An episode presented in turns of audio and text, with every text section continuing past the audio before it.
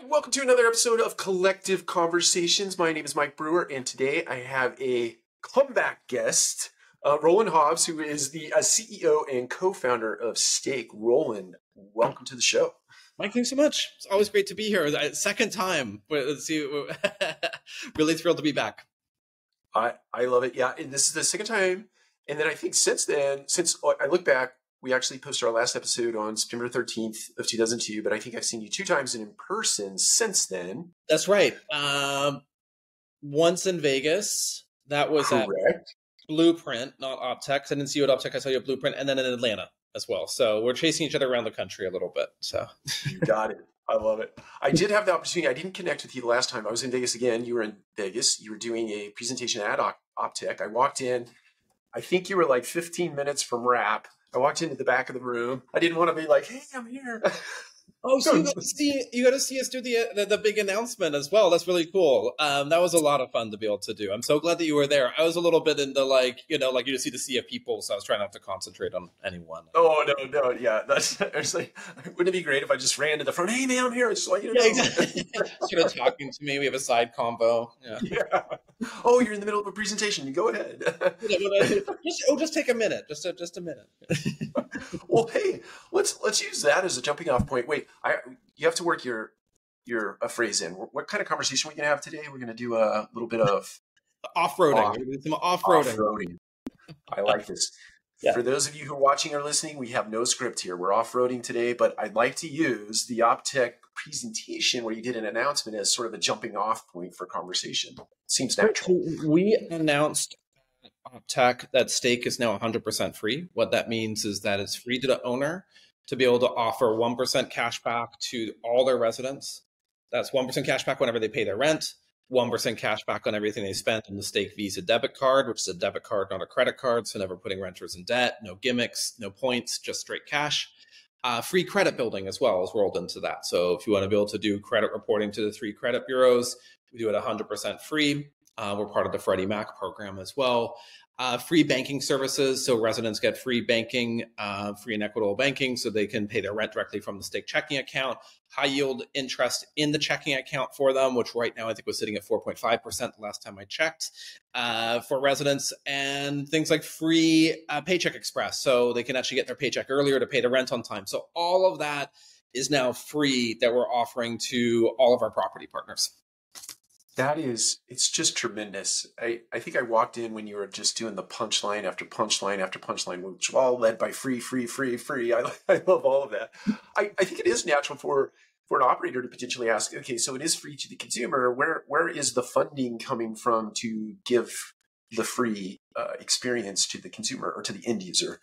So look our business model uh, is to be able to get owners and operators to offer their own cash back, and I'll get to that in a second. But the funding sure. itself for the one percent. So we have now built up a big enough renters bank. There's enough deposits in that bank as stake as a banking service that we can fund that cash back from the deposits and the interchange that we get from Visa. So our relationship with Visa, our relationship with our banking partners mean that we have enough in there that we can offer this to to residents 100% free. So it funds itself from the deposits that are going in. Um, and so think about it this way: when people make a deposit to pay rent, we obviously uh, make a little bit from that. Resident makes some from that as well, but that can help fund that one percent. Our partnership with Visa as well funds that uh, in addition. Now, why do we do it? Like, so why? Because we're not going to make a lot of money from this. We plow it all into the free. We want to be able to show owners and operators how much better things can be when they learn what their residents actually want and will respond to. So we'll deliver insights that say, hey, this money you're spending on a concession, the money you're losing on delinquency, the low renewal rates you have, you can change all of these by offering your own incentive to the, the resident on top of what we're, we're already giving you for free.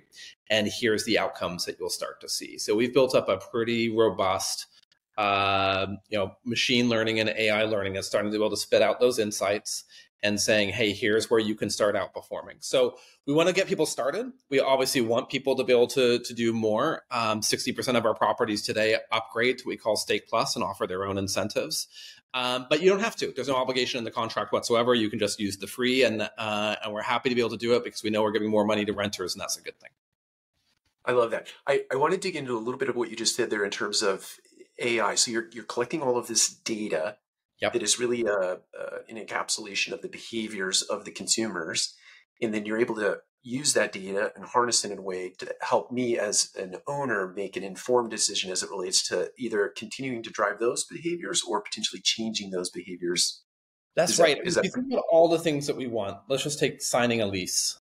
It- Mhm. it- it's all human behavior. Like I think a lot of times we talk about it as like an asset level or a door and all these things, but it's the human who's making the decision. Your days on market is a human deciding that they are going to sign it sooner or later. so Mhm. what's going to get them to be able to sign it sooner versus later? And and and incentives are measurable at scale, right? We can start seeing exactly what incentives work or don't work. So a lot of the background that came from st- uh, to stake is from what I did with Amazon, Starbucks, and others, which is you can measure these things at scale and start figuring out what your promotions or loyalty should be. What do you offer somebody to be able to change behavior, buy another product? We're using that same sort of learning at scale to say, well, how much cash back do you need to give to lower those days on market? Uh, but even more specifically, going to delinquency, economic vacancy, I always like to joke is like this fancy term for like we couldn't get the renters to do what we wanted them to do. Like we wanted them to pay the rent, but they didn't. We just called it economic vacancy. You know, like they didn't sign the leases and they didn't renew, so we just called it. But it's really a behavioral problem, right? This is a consumer behavior problem. So we're pulling all this data not just from the property management software that we're connected to of like what's where things are in time, but we're looking at actually what the residents are responding to how much cash back, when is it offered, uh, and how to put it in front of the resident, uh, text, email, when the right points are to be able to make these offers. We're looking at all these data points. We're also looking as uh, the data points that residents actually use the cash back for. How important is it to them to be able to have that cash back as well? And all that starts determining a couple of things: how much cash back to offer, uh, and what behavior will it change? So, as an example, one property, cashback may do a great job at being able to reduce days on market, and another there's a bigger problem on delinquency, and you to need to use the cashback to tackle delinquency. And another property, it may be renewal. So that's what our machine learning and AI is doing: is looking gathering all of that information together and spitting out insights based on, hey, if we were to spend cash back, you would reduce days on market by X, you would reduce delinquency by Y, you would increase, you know, renewals by Z. Let, let's stay on the track of AI for a second. I've become deeply, deeply, as everyone I think is deeply interested in, in AI. That might be an overstatement. But uh, do you see sort of a, a, a forecast or a future state of how AI will continue to enhance the either the user's experience or stake as a company and how you run your business? And I'm just curious how you're thinking about it. So I'm super interested, as everybody is as well. I, one uh, that we had at our event called Stakeout in New York, we had a whole panel on AI. Uh, we had a company represented there called Humane, which just launched the AI pin. Um, that presented Oh, literally a week before they launched this. This little, it looks like a Star Trek communicator, um, and Yep. it, it's analyzing everything that's going on around you. But the idea is that AI can actually replace the screens. Like you and I were joking before, like our phones are going off, we have to turn them off. Like, can this become the thing that replaces everything? So I think there's really amazing use cases of where AI can make life better. Of course, there's a lot of ethical concerns around where is this going to be able to go. I think it, when we get to the rental category, for it, being able to understand what actually matters to renters at scale is a thing that can really move the needle for everybody and create win-wins.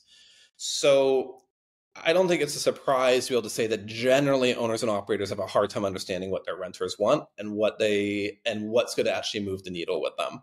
Because they're really good at being able to manage the assets, but they're not consumer marketing companies, right? And consumer marketing has grown to a thing of it's really about large sets of data and how you start looking at those large sets of data. And if you think about renters, there is no identity class of renters. It's 48 million American households. It's every possible background, right? So it's really hard to be able to kind of come up with what does a renter want.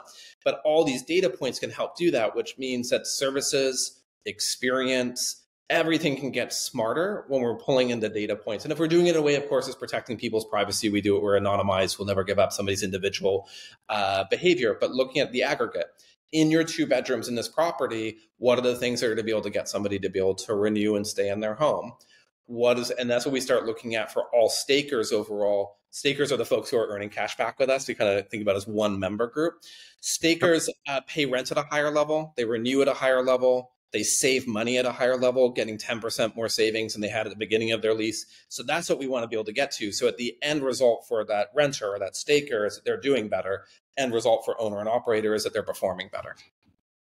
I love that. I, I want to key off stakers. I uh, I had the privilege, I'm going to call it a privilege or the honor of looking at a I can't remember where the video posted. I don't know if it came to me directly or if I saw it on YouTube or where, where it was, but somebody had sit, uh, put it in front of me.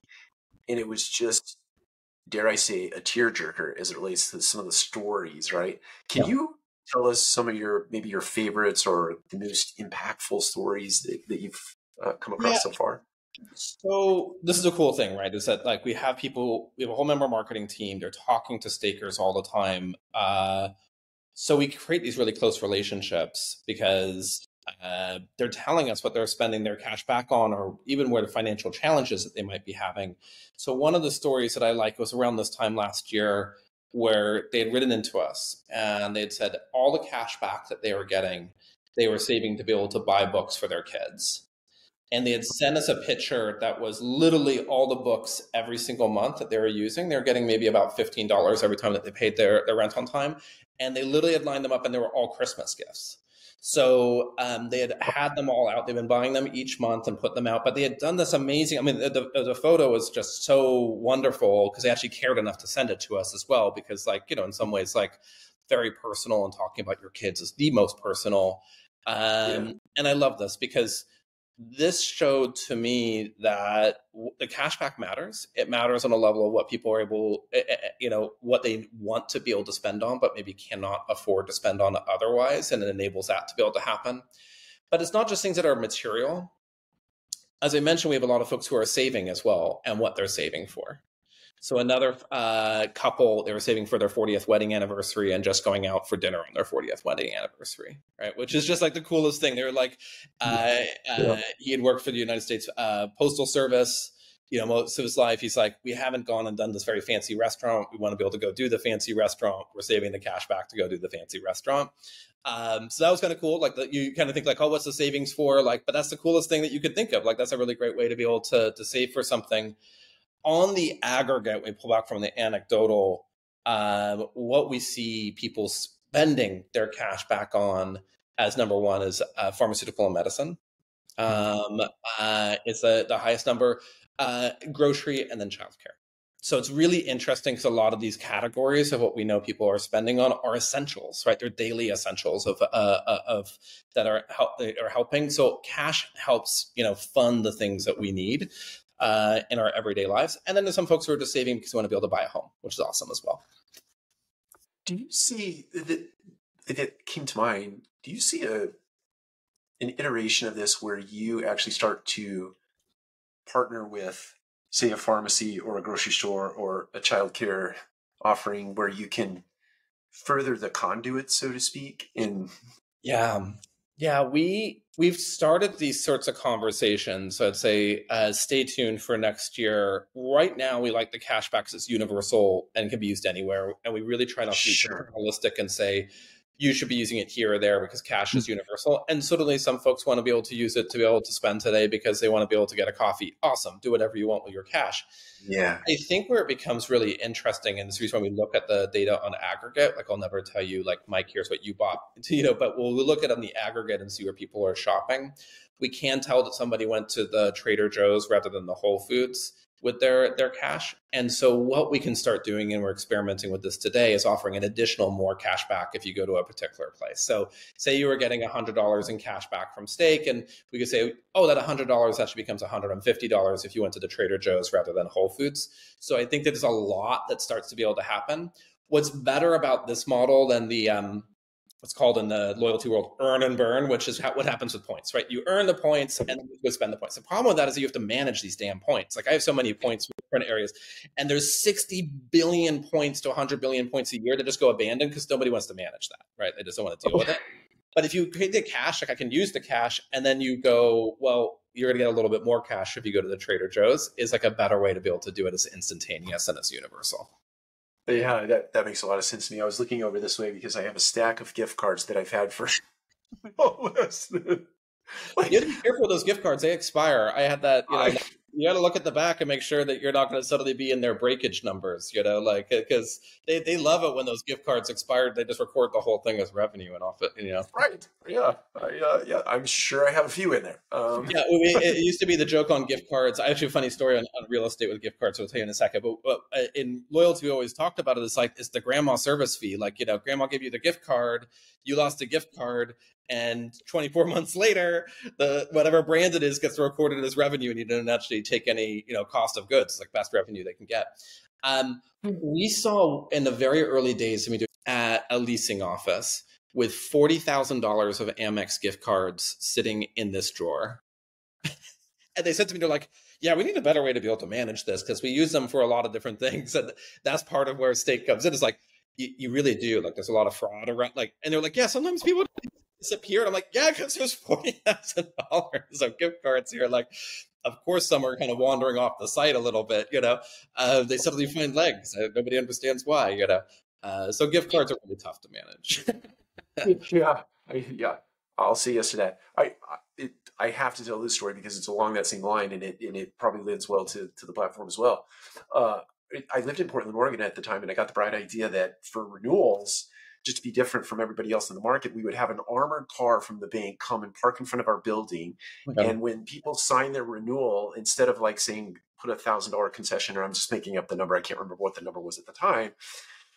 We would just uh, have the you know the guard pull the cash out of the truck and give it to the to the resident. But so we did that first time around. Second time around, the bank's like, yeah, we can't. You know, we're not going to do that. So we decided we'd just keep the cash in our in our safe and we'll hand it out as people come in to renew. Well, we made it very enticing for one of our team members. It's terrible to admit, but one of our team members is like couldn't handle the, the cash being in the safe, decided they needed it for something that they needed.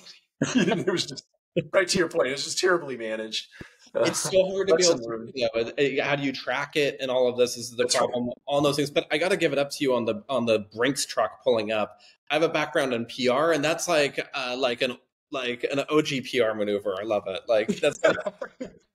I'd love to tell you that was my idea. I I can't make attribution. I'm not going to take credit for it, but we actually executed on whoever's idea that was. It was fantastic. oh, I love it. it, it, it. Like at one point, I worked at a PR firm in my very early career. They did like the world's largest grilled cheese sandwich, and you'd like invite you know, and the thing was on like hydraulics in Times Square, and they had like Guinness Book of World Records there. So like these sort of big events, they, they worked. They got a lot of weird press. I have no idea what the brand was, so maybe it wasn't that good, but it was the world's largest grilled cheese. but take it. I, the point is uh, nonetheless important. So yeah, exactly. Um, it is funny because everybody does incentives, right? And then it's just like, well, why give out it's easy to give out a Chris 20. It's like hard to know was the 20 bucks the right amount or could it have been 15 or really did you need to do 40 bucks because to get the renewals up it needed to be more. Like what where's the data behind all of this? So that's what we're trying to, to do. Yeah. Yeah, no, I, I very much enjoy that and appreciate that. I, I'm curious. So you, are growing. I think uh, last report I saw, um, I won't be able to tell you the date, but it seemed like you had been you're like two x, maybe approaching two point five x from the last time I talked to you to today. Uh, yeah, we've got 70,000 homes um, across the US today, um, up from 20,000 a year ago. So 20,000. Yeah, about five, three, three X and change uh, in terms of the, the, the top line uh, numbers on there. And then it keeps each, yeah, I should go check it today, but I think it's about where we are today. That is so fantastic. Congratulations on that. Thank you. Thank you. It's exciting. it's pretty good. I, I'm curious, the people who have decided maybe this is not the right time. Maybe we'll do it down the road. What what are some of the challenges that you've faced in terms of trying to sell it into the marketplace or or help people understand the why behind the what and, and help them uh, adopt the platform? Every it's industry, fascinating to me because it seems yeah, so every, straightforward. every industry goes through a transformation from transactional thinking to loyalty thinking. So going way back mm-hmm. into airlines, airlines used to wildly compete more on price before they had loyalty. Right. And it would be like whatever the you know Cleveland to Dallas flight would be like you know they would just be like today like reduce ten percent like and they would just fight to the bottom on reducing price and then they created loyalty to identify their best customers which are business travelers, but it took a while right really it was like late seventies and really took off in the nineties. Same thing in hospitality, same thing in credit cards. So every single industry goes through this transformation. So we're in the same thing. And I think in this environment today, where where we are, um, there's no shock to be able to say that operational costs are a big deal. It's part of the reason why we offered um, free is we want to be able to get people to be able to start without having any operational cost whatsoever. Mm-hmm. But when there is really tough times and when operational costs need to be able to come down, a lot of times short-term thinking comes in, right? Where you're like, I need, even though that if I, I'm going to spend $1 to make $3, so I spend this $1, I'll end up getting $3 back in reduction in delinquency and days on market and blah, blah, blah. But one side of the house is telling me, don't spend that dollar. And then the other side of the house is saying, we need to be able to get net operating improvements. So the short term thinking, the lack of the transformation in the industry is that that that reason. Now we'll always stay involved with that team and we offer the free and whatever we can do to be able to get get started. So that's kind of one, just kind of from a meta level, way down to the kind of like specific. On-site teams are completely overwhelmed. Like, you know, like I think on-site teams are there's been a lot of financial amenity products that have been put in front of on-site teams that haven't delivered and changed anything for them. Um, I always think about it as the like, you know, did you go home to your family and say this actually helped me, you know, get promoted, or I felt good about this product? And there's so many out there that really didn't help that person get promoted, or they left working with them, or or whatnot. So I think there's an exhaustion a little bit at the moment for on-site teams. It COVID exhausted them. A lot of prop tech products, unfortunately, I think created a. We really try to be able to fight that with look. They just have to remember two words: it's cash back. Um, of course, we have deeper courses. We have our great IREM course they can take on moving to a loyalty mentality. But fundamentally, they're going to get promoted because leases are going to get signed faster and we're going to give them the data to be able to say that. So, and then also they can feel good because their residents are doing really, they want to get promoted, right? They want to be able to, you know, but I think that there's a lot right now on these two things. It's like operational costs are really tough, right? Everybody's looking yeah. to be able to, to save. They've been spending, you know, two, three bucks on credit building uh, you know, maybe a per door. That's really expensive. They need to be able to save on that. Um, or other financial amenity products. And at the same time, they're being told they got to be able to get this improvement. So where we're getting told no is, you know, some combination of like exhaustion because they just had been overwhelmed with these, you know, uh, with products that haven't delivered for them. Or it's also on the operational side. Like they, they're just like, we need to be able to, we're just being told to be able to, to save. Um, but as I say, it's a transformation. You're looking at the long curve of being able to change an industry and change an industry towards loyalty as part of your revenue management, not just loyalty as a giveaway, as your kind of 10th burrito free, as we joke, you know? Makes a lot of sense. I used to like burritos a lot. yeah, you know, who doesn't want a free burrito? But it's hard to be able to prove that it's going to do anything for your revenue management team once you've given right. away a ton of burritos. So, I, you know, I think you really nailed one point there.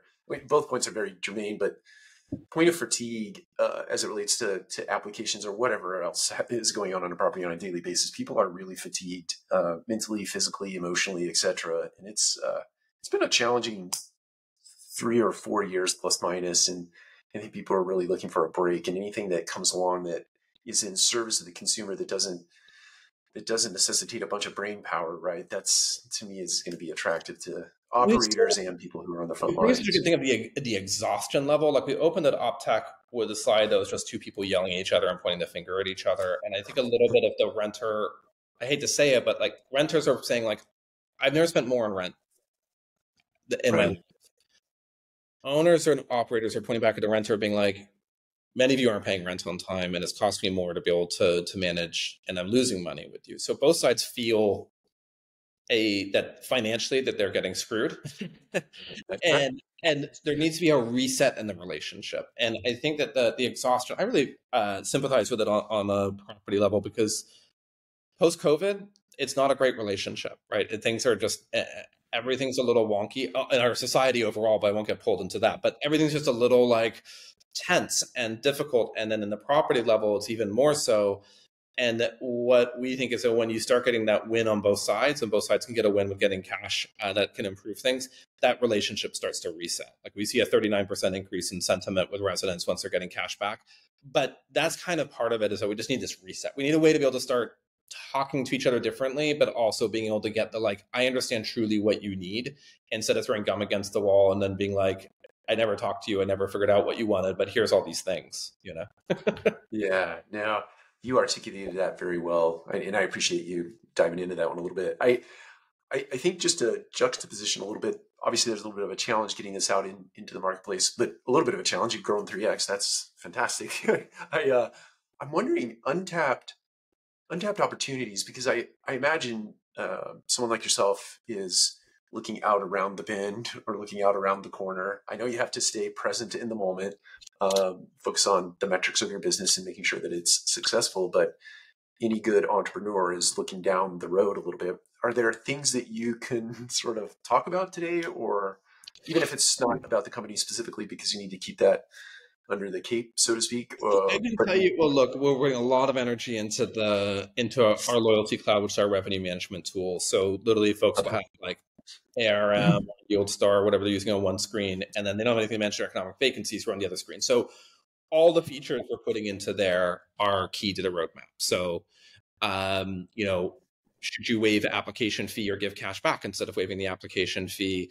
Should you be giving, um, you know, when we're looking at drop leases, like they signed the lease but they didn't show up, where do we solve for that? So we're getting really, really, really specific. So, but that that isn't. Um, it's important. We'll keep on improving with it. But it's about the exciting stuff that's coming, kind of longer term, because Stake is on banking rails and not credit card, right? So we're not a we're not a credit card. We're banking. We're giving FDIC insured checking accounts, and so when people are earning their money um, with Stake, uh, they're able to keep it in the FDIC insured account.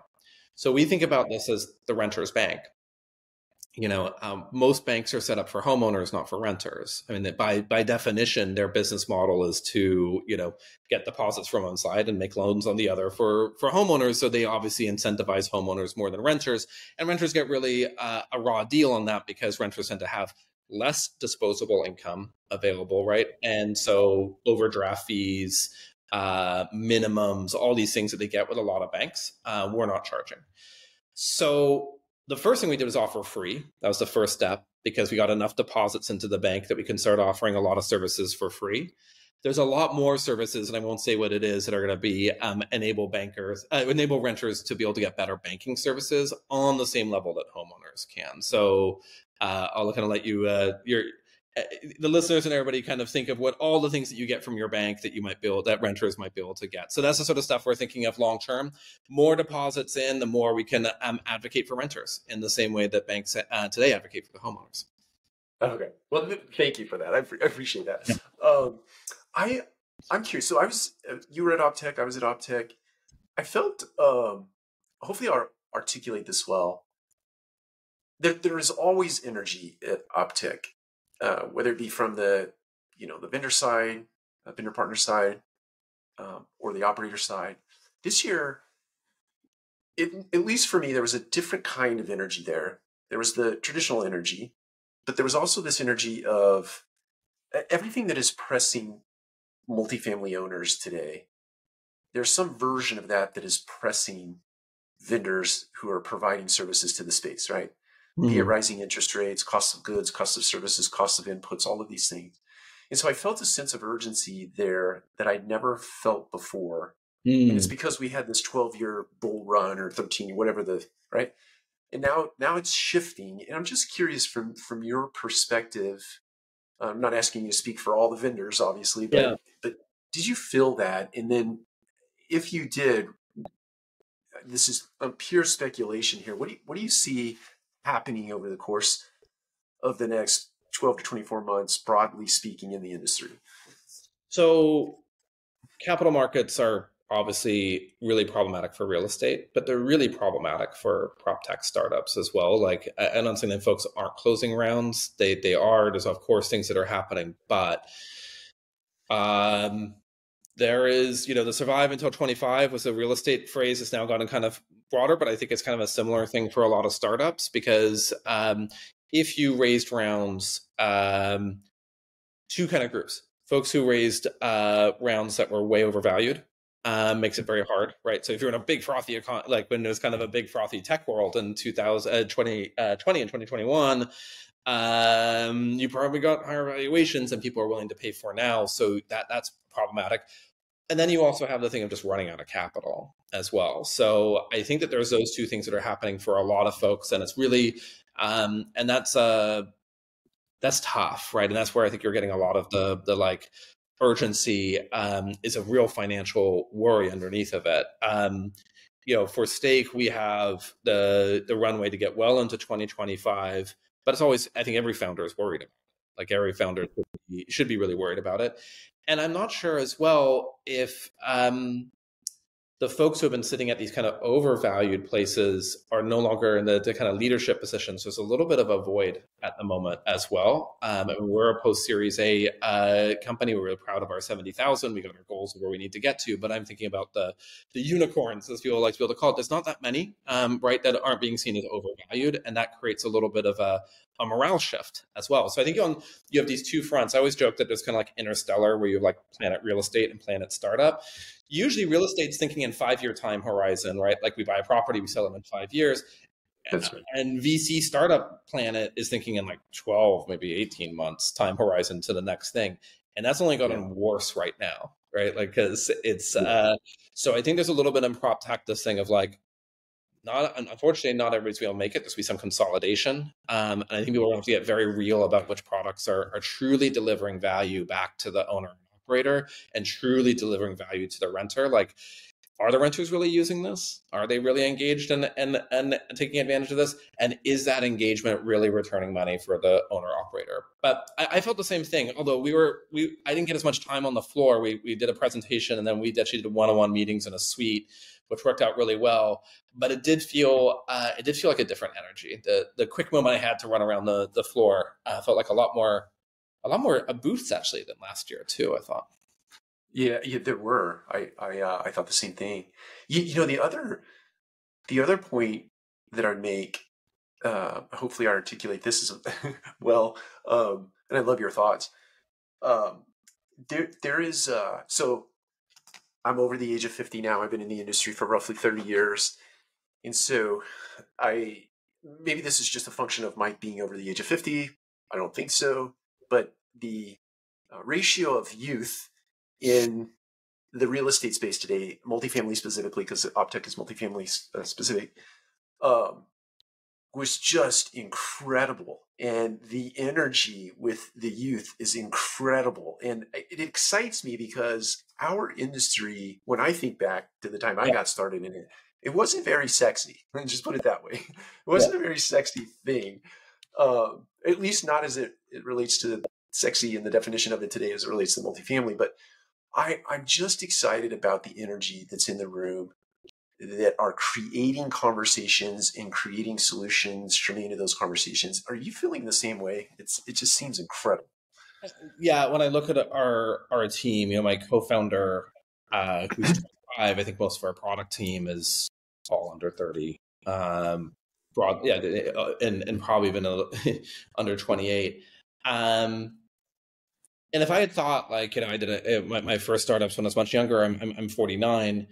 Real estate was not the place that you go into, but prop tech feels right now like we don't have a we don't have a recruiting. Cha- what I'd say is I don't have a recruiting challenge to go and get somebody in on uh, because it's prop tech. Uh, we're kind of prop tech fintech, but whatever.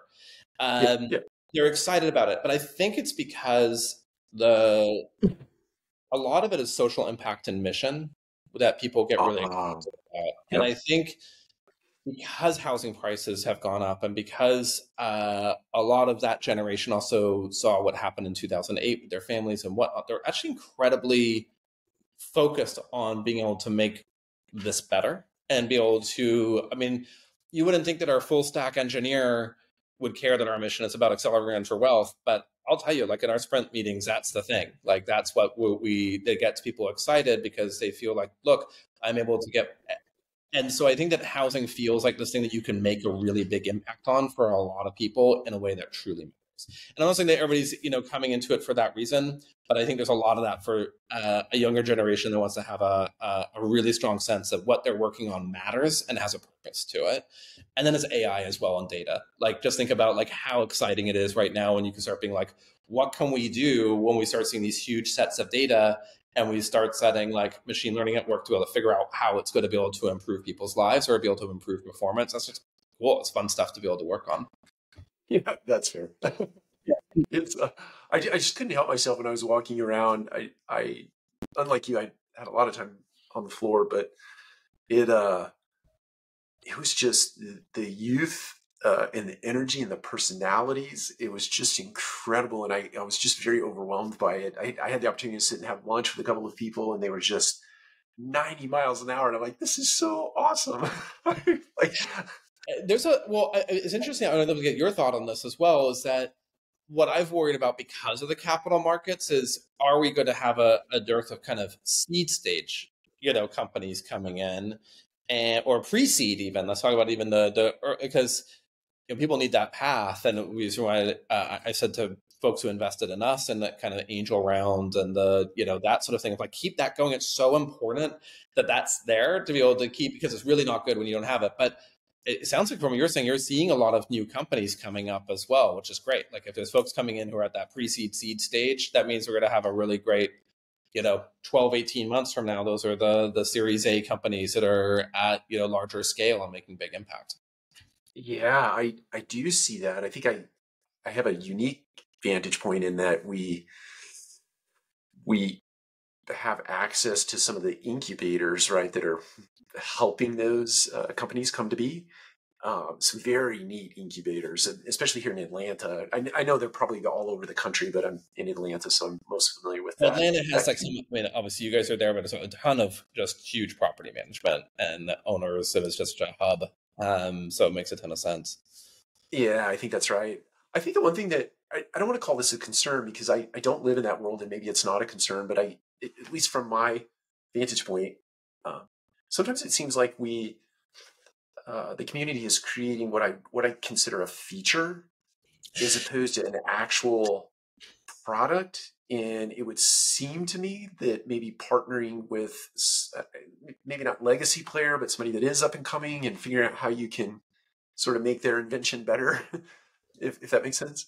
Yeah, I, I, I, think that uh, a lot of the financial amenities were features, not companies, or features, not full product set. So, like we believe this, we offer credit building. I'm very proud of our credit building feature, but I, I don't think it's a a standalone. Like I don't think that credit building is something that is just uh, on its own because it is now a lot of people offer it. It's relatively easy to be able to plug in and and, and be able to to offer, which is great because it's more ubiquitous and, and whatnot. But I think that I would encourage everybody to always think of the how does the product uh, how does the feature become a suite of products?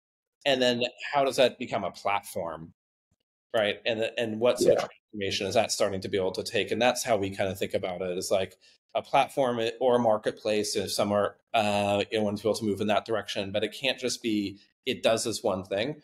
I do think there's something though for um, unfortunately in the last four or five years where a lot of things were charging the buck a door and it kind of encouraged a little bit of um, feature thinking because it's like you know but then the problem was is that going to the operational costs everybody's like, oh my god, I have like 15 of these buck a doors. Like this is becoming real money, you know, like, um, and we got to start cutting them back. But that was the way it kind of started. It was like, well, if I can solve this very specific problem and get a buck a door, and you know, I can get a hundred thousand doors in this bucket thing. I've got my Series A. You know that that um, I think led to some bad thinking potentially instead of being able to think of the long term transformation or the platform that you're creating for the industry.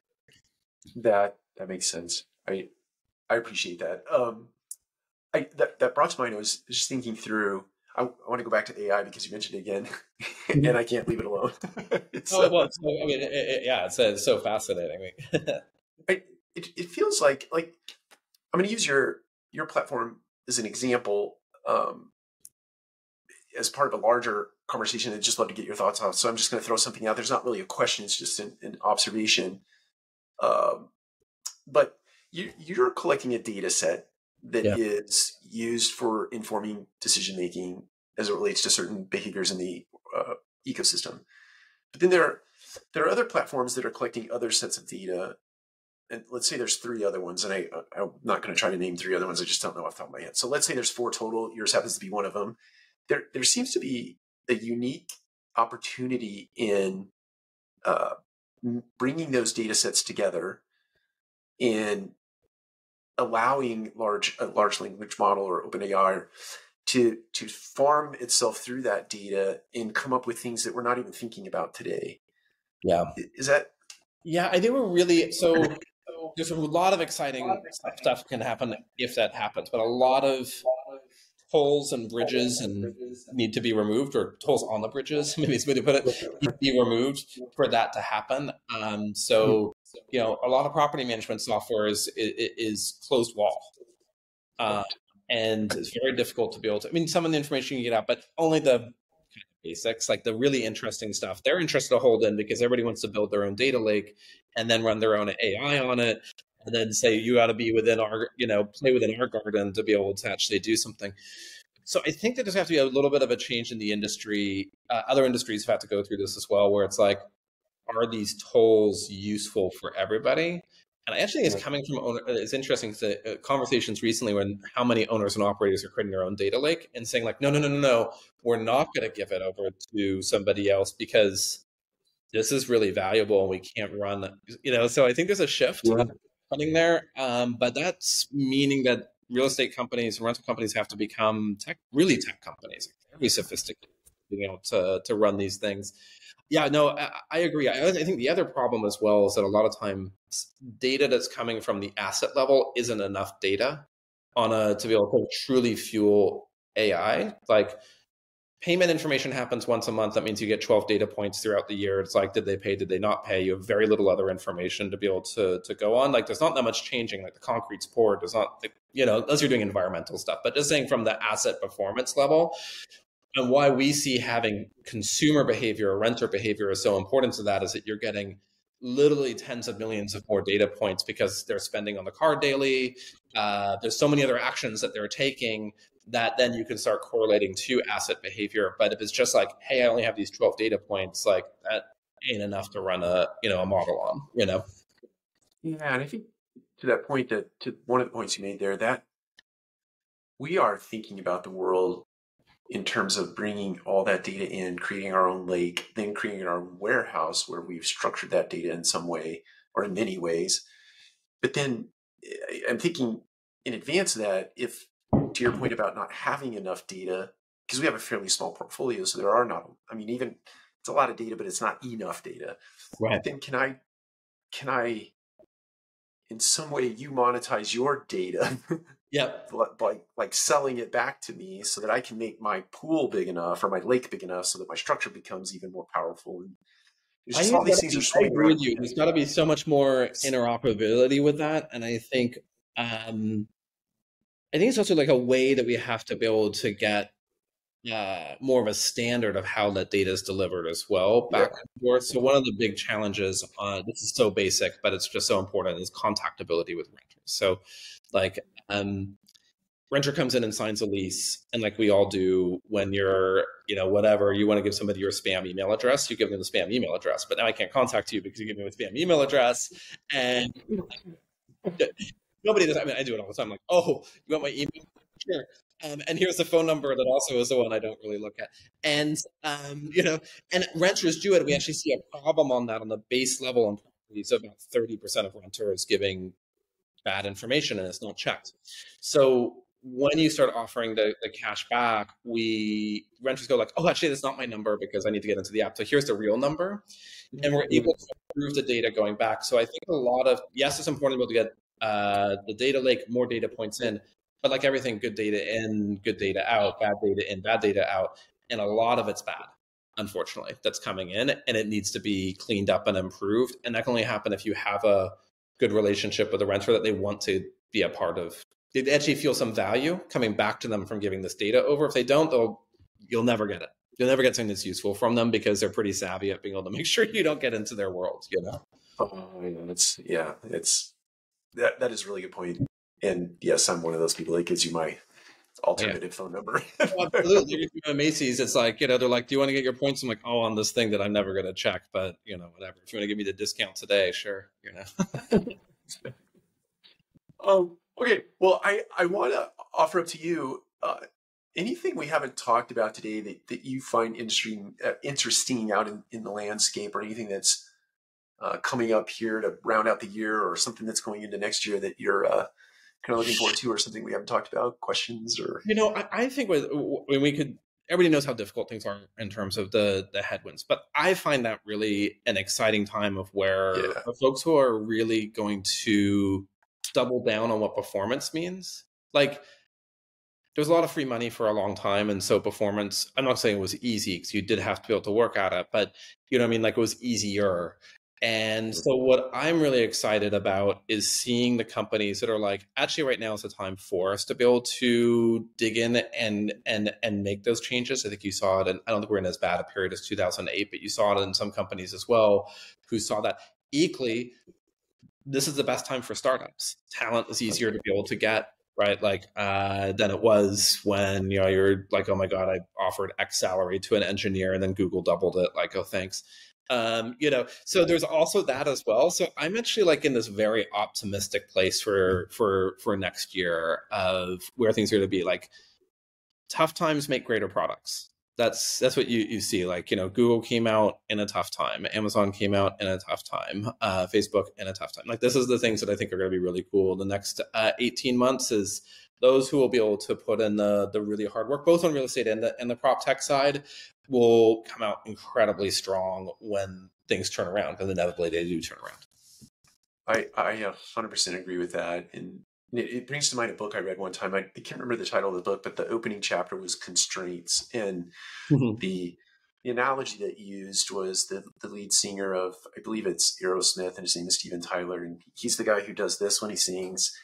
And the, the, the analogy they used was when they were first beginning to form as a band and perform on stages, the stages were very small because they, they weren't opening to Coliseum, right? So you know, in order to in order to stand out, he he started dancing like that and he would decorate the microphone stand. And so it was his way of sort of uh, differentiating their band from the next band that would come up, you know, after their five minute dance. And so I think, I think you're right. This constraint called the economy today or capital markets is really forcing people to get more intentional and uh, smarter about the things that they are actually working on that they're going to put into the marketplace and and uh, they're doing it because it's that's what the consumer is is going to pick up on, right? So, or, or the owner operator is going to buy.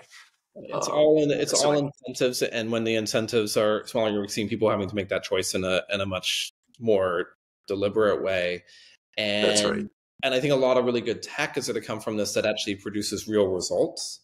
Right. Like because people are going to be really paying attention to it. Before was a little bit not before, always, but you know, a little bit of like, well, it's tech, it must be good, so we invested in it and we did it because you know, but we aren't really watching to see if it's actually returning anything to us. But now that that, that ROI is super important, it needs to be returning something. You know, the operational side demands it. So I think it's going to be kind of really cool to be able to see that. It's going to create a lot of uh, uh, good conversations when we've been in. It's been more productive conversations with owners and operators because it's a lot more, I would say, real you know, like here's what we really need to be able to focus on and where we're going to hold you accountable to getting these results. Yeah, that's right. We are on the same page. I, will be optimistic with you. it's a year. It's a wild time. So, which city are we going to see each other in? Uh, no, OPTECH next year is in Maryland. It's not in, in Vegas. Um, are you going to the San Diego NMHC show or? Uh, I am. All right, we'll be there. So you'll be there. Okay. Yeah. That's where I will see you next. yes, absolutely. Um, thank you so much for having me on. This is so much fun. Yeah, no, we'll do it again uh, at some point, maybe a year from now. We'll put it on the calendar now, and maybe yeah. I'll actually remember that it's on the calendar for this day. Oh, it's all.